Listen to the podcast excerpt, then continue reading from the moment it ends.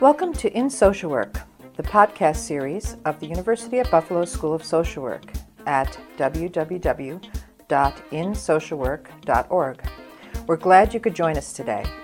The purpose of In Social Work is to engage practitioners and researchers in lifelong learning and to promote research to practice and practice to research. We educate, we connect, we care. We're in social work. Hi from Buffalo. Sunday afternoons in July and August can be spent on the steps and lawn of the Albright Knox Art Gallery in Delaware Park. Jazz at the Albright Knox is the nation's longest running free jazz festival. Bring your blanket and picnic basket and relax. Buffalo does summer right. I'm Peter Sobota. In our second episode with Dr. William Wipfler, he continues his discussion of human rights by detailing the assumptions and root causes that drive immigration to the United States. He describes who's coming and why, and the unintended consequence of U.S. policy. Dr. Wipfler concludes by discussing what motivates him to persevere in a long struggle and offers advice for others interested in promoting human rights and justice. The Reverend Canon William L. Wipfler, PhD, DD, has served as a priest, missionary, human rights advocate, and scholar, working in more than 80 nations throughout the world for more than 60 years. In addition to his missionary and human rights work, Dr. Wipfler has authored or co authored seven books on human rights, church history, Latin America, and edited the NCC Latin America newsletter in Human Rights Perspective, as well as a collection of statements on human rights and justice by official Anglican provinces and agencies. For his service in human rights advocacy, Dr. Wipfler has earned awards and recognition from organizations such as the United Nations and the governments of Chile and Brazil. Dr. Wipfler was interviewed by our own Stephanie Sacco, a current MSW student and graduate assistant for global initiatives here at the UB School of Social Work. Stephanie interviewed Dr. Wipfler in April of 2015. I want to ask you more specifically about the root causes. You talked a little bit about the root causes of the militarization of governments and some of the torture and other human rights violations. I'm interested in hearing more about the root causes of immigrant and refugee populations that we are now seeing coming to the United States, which is causing a whole other issue that I know you've been very interested in and done a lot of work on immigration rights. But before we even get to that, the root causes what is causing these people to flee? I think in many cases, most cases, things happened during uh, the period following the Second World War, but onward, that have created social disarray and really terrible problems in terms of the way borders were mapped. The victor always has this attitude that they can create the new boundaries. I think that over and over again, uh, the situation has arisen where, if for a full two decades or more, a particular attitude has persisted. For example, in the 21 republics of the Caribbean, Central America, and South America, there was this attitude that there is a total war against communism. This is what the beginning created. We have to be prepared to meet the enemy, the communists. Cuba has fallen January 1st, 1959 we have to prepare for the domino effect. As Cuba goes, so will Latin America. And so we double up on the way in which we see democracy, in quotes, being preserved, and we overreact. And we do something that we were preparing ourselves for very early.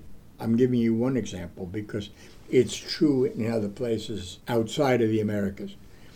Before the School of the Americas was even formed, two treaties were signed with the countries of Latin America. They were mutual defense treaties.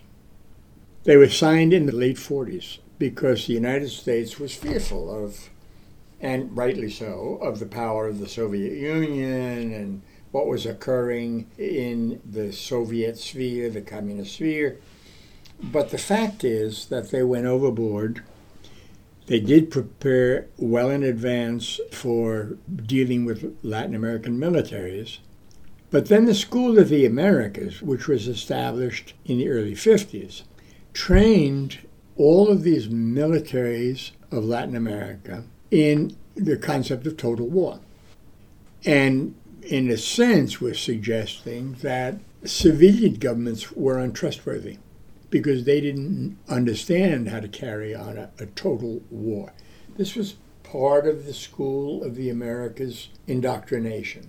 It was national security strategy. It was called the National Security Doctrine. And it was an attempt to point out how standing together the militaries can keep Cuba from happening, the domino theory. Well, there was a different domino theory that occurred. And that is all of the countries fell to military governments, which lasted for two, three decades. What does this mean?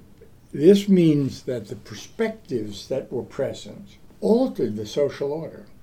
In most cases in the Americas, democracy was even though you had these petty dictators and so on. People understood democracy. Argentina had had a democratic system, Chile had had a democratic system, Brazil, Peru, Uruguay, they were all countries that understood elections, had elections. But with the prodding of the United States and with the provision of now a new ideology, unlike the past, military governments came into being with the idea they remain. In the old way, you had a petty dictator. The army saw that it was his behavior was creating disturbance and social unrest, other things. And so the military would intervene, they'd find somebody else to stick into the presidency, and they would withdraw.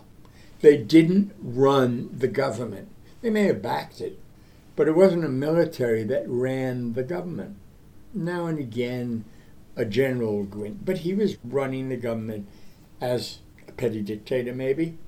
But there were things that he couldn't do because there were safeguards. After this process is underway, when the military take over, they don't replace the civilian president that they threw out. They put one of their own in charge of the country. General Pinochet in Chile a general or an admiral in Argentina, a general in Brazil. So, country by country, you have a military concept as the backbone. And virtually every person who took power was undergirded by a cabinet and so on, was an officer trained at the School of the Americas. I think that's a very important fact of history. So now, if there's difficulty, if people are leaving some of these countries, and that all started very late, the 1980s was when the crisis began in Central America, from which most of the refugees are now coming. The civil disorder, the breakdown of social society, and so on, occurred in the midst of civil wars. The only country that escaped was Costa Rica. Guatemala was under a military dictatorship, El Salvador, Honduras, Panama, Nicaragua, civil war intervened by the United States, providing the Contras with arms, the old National Guard, by the way. So you have this terrible social problem, and then you have a new war, war against communism. Then you have the war on drugs. And basically, the United States turns to police departments and militaries in the countries where the war on drugs is going on. And in most cases, the military are very inefficient or they're on the take. And what you have, for example, is an immigration law that makes it exceedingly difficult, unless you are being persecuted directly by the government, fear for your life, to get permission to come to the United States. And that's why we get border runners. That's why so many refugees come across at the risk of life and limb to try to get into the United States because of the danger to themselves that they find in their own country. They're fearful. A question that came to mind was this concept of the United States policies their intended impact and the actual implications, the actual outcome of the policies. Talking about the policy of the border and the wall that they've, you know, the fences and everything that they've created, those spaces that they leave, did they realize that this was where people were going to be coming across the most dangerous parts, like you said, at risk of life and limb? What is your thought on how policies are being created and the level of awareness of the actual implications and outcomes of those policies? And perhaps the break in the cycle of feedback from what happens as a result of the policy to any change that we would like to see in the policy. I think I think that one of the real things that, that bother me the most is that, that the Senate passed a couple of years ago now a bipartisan bill. It passed without any real problems to it being passed on immigration reform. It's not a perfect bill.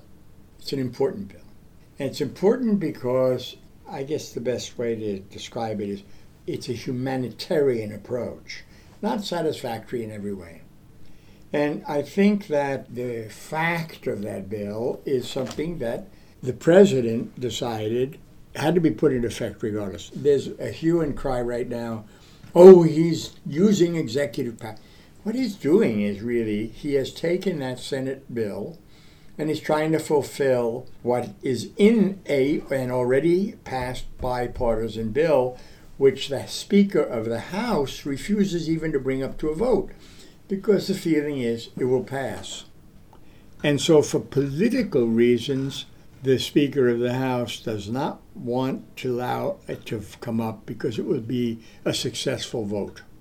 It would be bipartisan. There are enough Republicans who would vote with the Democrats for it to happen, but they're not allowing it to happen. And the result is that you're getting, I think the example that you raise is a very important example. You have miles and miles of fence. You have miles and miles of vehicle, these places where vehicles can't go through. They're just impenetrable. But what they have done is purposely they because traveling through that area is so dangerous, it's desert and mountainous country, they've left gaps in the fence. And yet, in spite of knowing what's ahead and the dangers, immigrants cross at those points and children are among them. The, the numbers of children have gone up to 60 some thousand a year who come to the border and are turned away, but many get across and they go through a desert that is absolutely almost impenetrable. There have been, over the last, I think it's seven years, eight years, there have been found 6,000 plus bodies in the desert. And they know there are many more in the desert and mountains that they've not found. In addition, wild animals, weather conditions leave no remains. And I think that the American people are behind a reasonable immigration bill being passed. There's no question about it. But there's a lot of propaganda that is put forward that's totally false about the impact of illegal immigrants on the American economy. They take more out than they put in. They don't offer anything because they're all undereducated. They are third rate people etc., etc. The fact is that the statistics are absolutely the opposite of that. They truly do put more money into the U.S. economy than they take out in any benefits. The issue is if they are productive people, there have to be some changes in the law so that they are people who can become citizens and not have to go back to their countries to make that application if they are already working in jobs and are paying taxes, they pay an enormous amount of taxes. They have withholding. They pay Social Security, those who work. The ones who don't work place less of a demand on the social services than citizens who are not working place on the social services. So I think that somewhere along the way, the fables have to be passed by for people who are human beings, who may have come to this country illegally, but who have been giving to the community, everybody thinks of it as wetbacks, to use the nasty phrase, as Mexicans swimming across that river. But the fact of the matter is, many of those who have not gotten their papers in order are very productive people. They give to their communities more than they take away. And I think that has to be taken into account, and the media has to do a little bit more of its own research and not fall in with the nasty speeches by, I believe, uninformed members of Congress or people who have a, th- a particular political battle that they want to create and see what the real statistics are about those who are here. This leads me to wonder how did we get to this place where we are so uninformed and where people see that it is of political advantage to them to prevent something like this immigration reform bill from passing? Why is it so? And what do you imagine can be done? I hear you saying, you know, the media changing how they're presenting the argument. But how did we even get to this place? Well, I'll be very honest. I think that it is two things. And I think racism is a big part of it. No one complains about the fact that great grandma and great grandpa, or grandma and grandpa, or mom and dad came to the United States perhaps during that incredible amount of Western, Eastern, and Central European entry between about 1823 and then right up to the beginning of the Second World War. My grandparents came not because they were fearful of a government, they came because crops had failed in Germany, as in Ireland, as in Spain, as in Italy. It was a terrible period of time of drought and, and so on around 1844. And revolutions were occurring largely because people, there was unrest, there were strikes, people were demanding food. And so our grandparents and great grandparents came here not because they were persecuted by the government, they wanted a better life. And that is the big wave of entry into the United States. We're willing to have Polish and German and British and Czechoslovakian and Irish. It strikes me we don't find any fault with that infestation of all those foreigners because they were all white. Well, the Italians are a little tan. And the Spaniards, well, they're responsible for all those Mexican people wanting to come across. But basically, the people who make the most noise are the people who feel that that was okay, that immigration was great, the millions who came, because they're like me. They were my grandfather and grandmother, or my great grandfather and grandmother. But these other people, and we forget that we took away a third of the land of those other people in a badly mismatched war. And as part of the treaty, they had to give up California, Arizona, Nevada, Texas, New Mexico. That was their land. We did something similar to the Native Americans. So when people are saying those people, I'm sure they're not referring to their great grandparents. I think they're referring to those people who don't look like them, who are on their borders. And in many cases, those people are people from whom the biggest land grab in history, apart from some of the things that happened in the Soviet Union and China, the biggest land grab in history. So I believe we aren't willing to see our own history, and that's a piece of the problem. So, on the topic of people coming across the border, and I heard you mention the children that are coming across.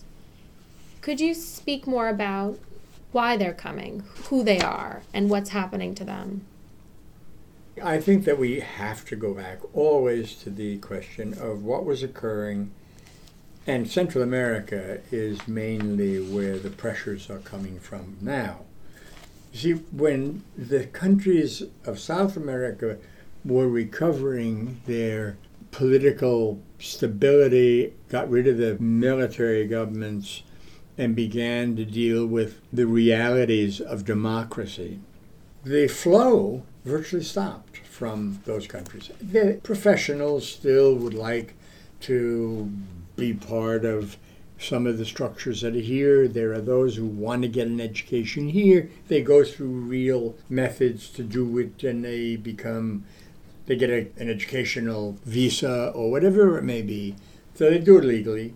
But there are some things that are happening still. The reverberations are very powerful in Central America, in Guatemala, Honduras, Nicaragua, and El Salvador. And that's where most of the push is coming from and Mexico, of course, where the push is coming from to cross the border. The tragedy is that because of certain circumstances, parents are willing to either have their kids go with a coyote, which is uh, the guy who takes money to try to get him across the border and so on, or they risk their lives doing it themselves. And it is because of the circumstances in their own country. It's very hard to prove that they fear for their lives. I'll give you an example El Salvador, which had its civil war up until the end of the 80s, the end of the Reagan administration, I must say, and into the 90s.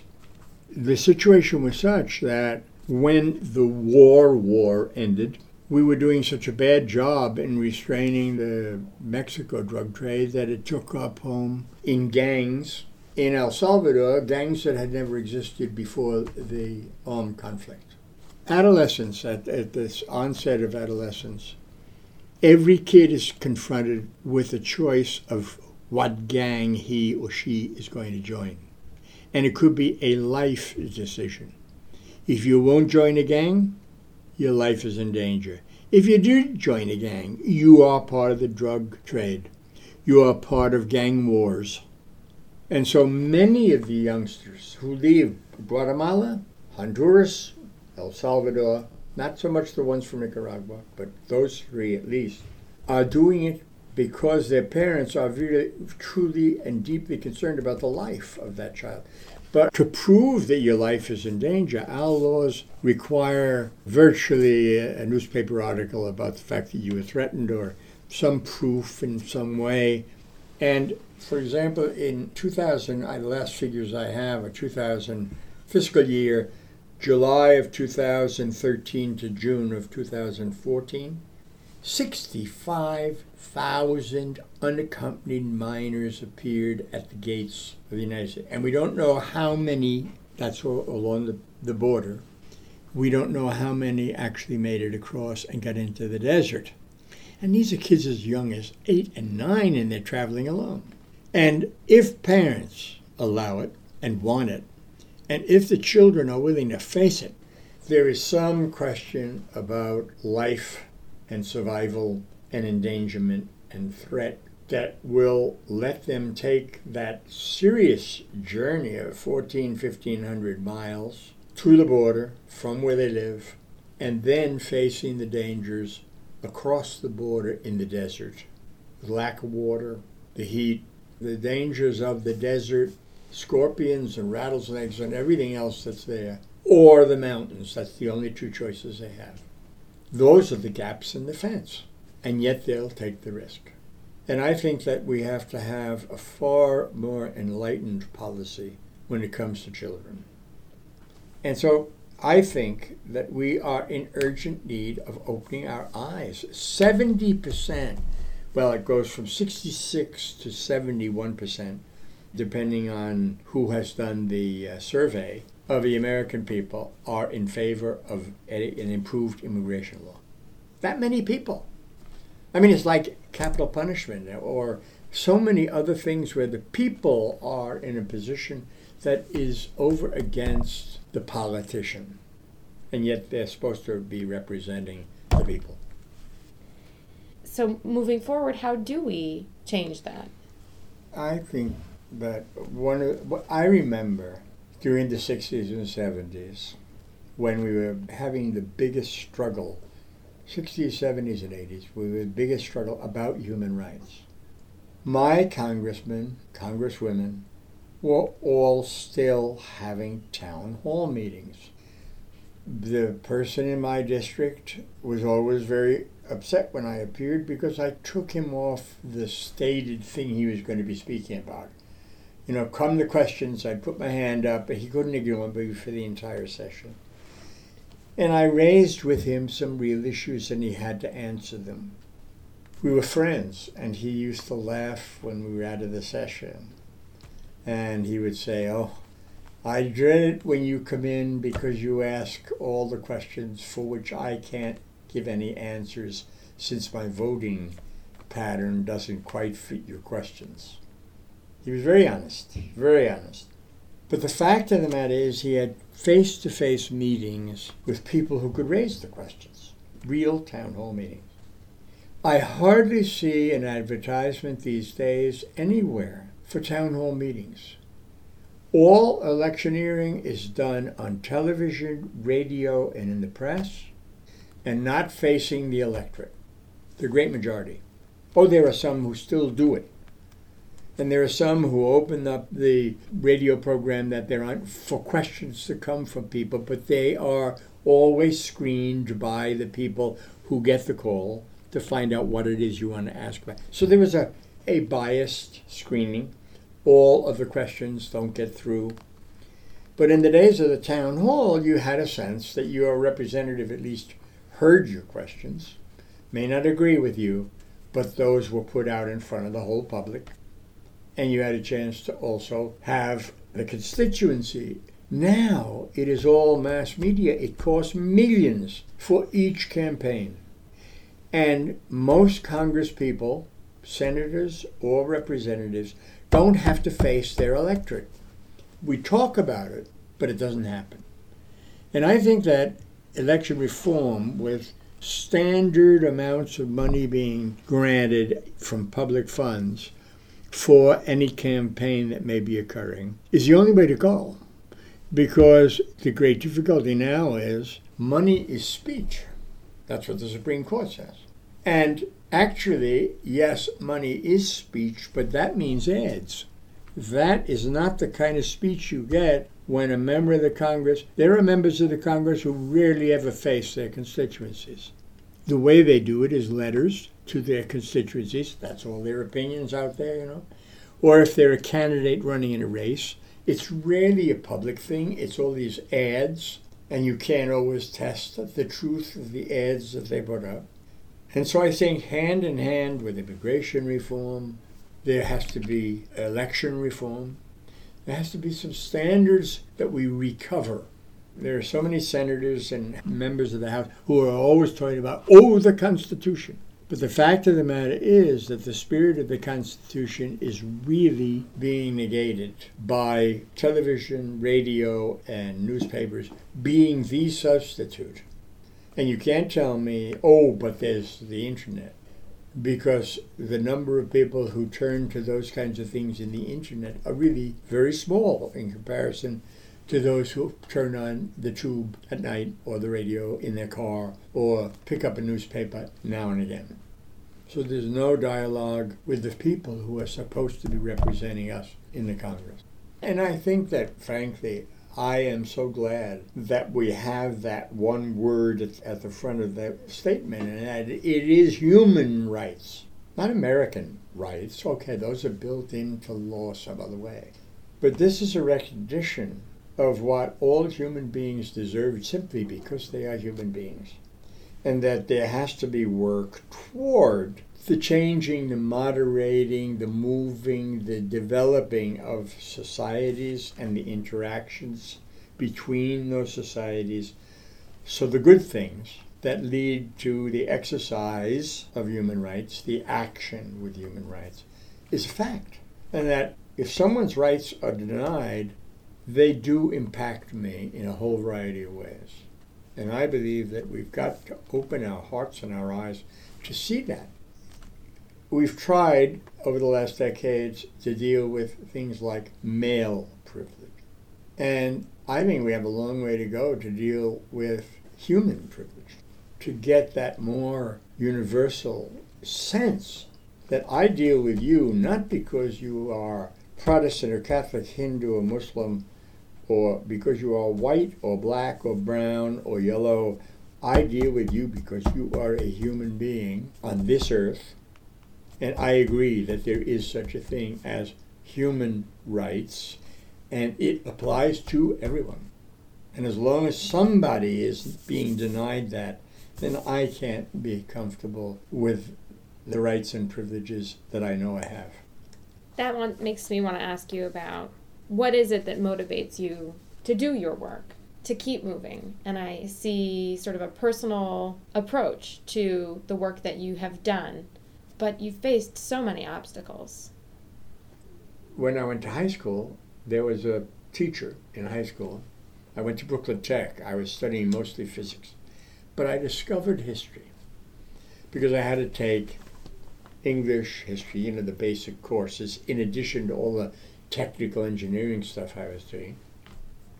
And this guy made me understand what history was. So when I got through my professional training and finished seminary, I decided I wanted to go overseas. I wanted to be a missionary. And I wanted to take what I knew and share it. Only I found out that I went and I learned more from the people uh, who I worked with than I did anything I could give them. And I think that has always been a piece of the human rights question. I saw and felt what people in my parish in the Dominican Republic were going through. I knew what the heavy hand of the dictator was like. I almost suffered from it myself. And when I went to the National Council of Churches, after my two and a half years in Costa Rica after the Dominican Republic. I asked the boss, I was the assistant director, I asked if I could begin to pick up on some of the human rights issues, and he said, please do. And I did. And that was the way. And once I started, I realized that if there is not a justice element in all of this, then you don't have a ground to stand on. The justice element has to be part of it a final question that I'd like to ask you what would be your advice to anyone who's interested in carrying on with some of the work that you've done, who's interested in getting involved on the micro level, the macro level, whatever, in whatever way they can to advocate for human rights? I don't think there's any professional, amateur, educational arena in which people, social arena, in which people function and live and in a sense, have their being, sometimes even exercising their bliss, where the issue of justice and human rights isn't kind of there or at the edge of it or just out beyond. You're in the social work department here at the university. I think that unfortunately, social workers very often will deal with people as clients. That's the word that's used and not as needy, but needy not in the sense of the beggar, but needy in the sense of support and the human piece of that support that you or anyone who's engaged in that discipline can provide. I don't care if you're an accountant. There are things that you do just by being with people that respond to their dignity and rights that are an expansion of their personhood or a closure of their personhood. Social workers, in particular, have to be exactly what they are meant to be, and that is not just somebody who helps people fill out forms or someone who goes and visits to find out a list of needs or a follow up for um, medical treatment they're dealing with people, human beings. And everyone can help someone else discover their dignity. So I think that, that we can't weigh the places where we work or study or have our moments of recreation without realizing that there are people there who have pain, who have needs, who have the desires to be seen as human beings. And so the word human rights and human beings just fit together. They are something that, unfortunately, in our time, are not built into the whole process of who we are becoming. My mother would not, my father would not let me forget that I am not only for myself I am going to be for other people. And so if I got into it, it was natural because of the fact that they helped me see more about humanity than I probably it was fortunate for me that I lived in the Depression, was born in the Depression, and they knew how to respond to the sadnesses of other people because of the Depression. All right. Well, thank you for taking the time to meet with me today. It's been an absolute pleasure. Thank you for inviting me. You've been listening to Dr. William Wipfler discuss human rights on In Social Work.